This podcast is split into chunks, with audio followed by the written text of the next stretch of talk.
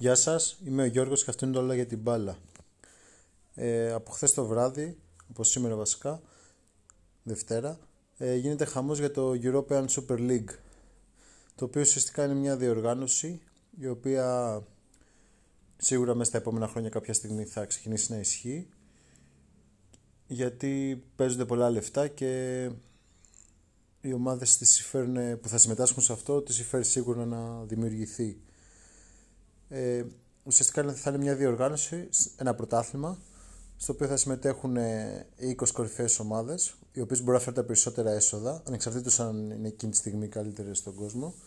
Δηλαδή είναι οι πιο εμπορικές σε...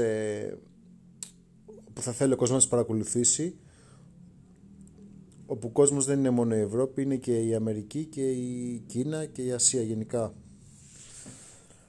Και όπου θα θα έχουν ένα πρωτάθλημα μεταξύ τους.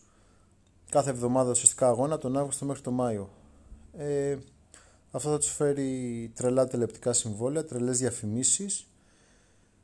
Και ουσιαστικά θα είναι κάτι σαν θα δημιουργηθεί τελείως, θα ξεφύγουν τελείως από τα όρια του αυτές οι 20 ομάδες που θα συμμετέχουν θα ξεφύγουν πάρα πολύ σχέση με τις υπόλοιπες ομάδες.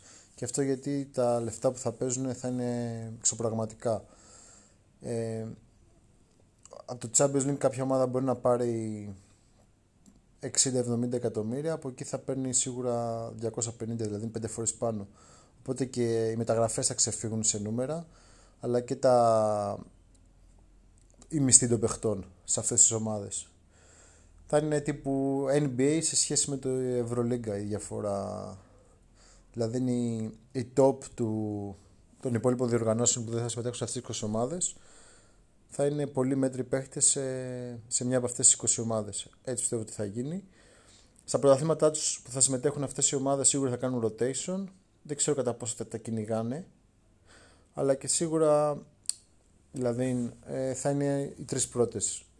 Θα είναι σίγουρα στη, στη κορυφή. Δηλαδή Barcelona, Real Atletico ακόμα και να συμμετέχουν στο European Super League.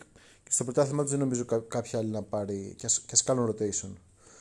Όπως επίσης και οι, και οι αγγλικές και οι ε, ιταλικές και δεν ξέρω, πιστεύω θα συμμετέχει και η Bayer πιστεύω θα συμμετέχει και η Πέρστα Germain εκτός αν η Πέρστα Germain θέλει να κατακτήσει το Champions League ενώ θα λείπουν όλες οι μεγάλες ομάδες.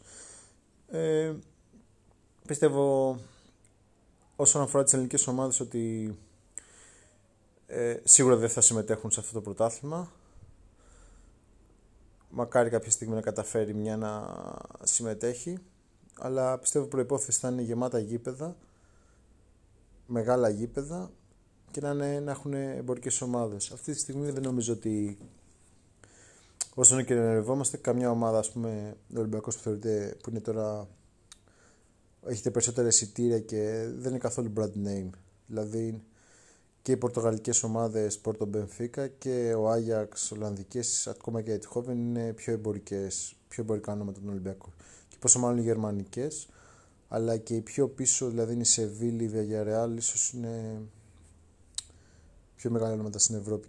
Ανεξάρτητα τι πιστεύουμε εμείς. Βέβαια αυτό θα ανοίξει δρόμο στις δεύτερες διοργανώσεις που θα συμμετέχει οι ελληνικές ομάδες να έχουν περισσότερες επιτυχίες είτε αυτό το Champions League είτε το Europa League καθώς θα πέσει πολύ ανταγωνισμός.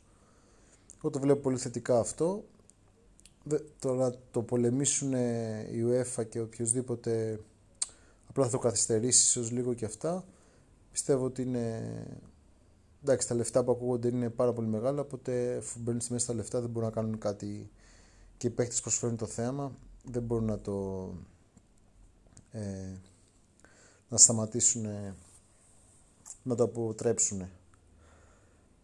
Ε, θα είναι ωραίο κιόλας γιατί σκεφτείτε ότι κάθε εβδομάδα θα βλέπουμε ας πούμε αγώνες τύπου ε, derby. Θα έχει 20 ομάδες 10 derby. Θα είναι φοβεροί αγώνες. Άντε ένας αγώνας να μην είναι καλός που θα είναι το τύπου Arsenal Porto που δεν θα βλέπετε. Οι υπόλοιποι 9 θα είναι ματσάρες. Αυτά που μένει για σήμερα. Τα λέμε πάλι αύριο. Γεια σας.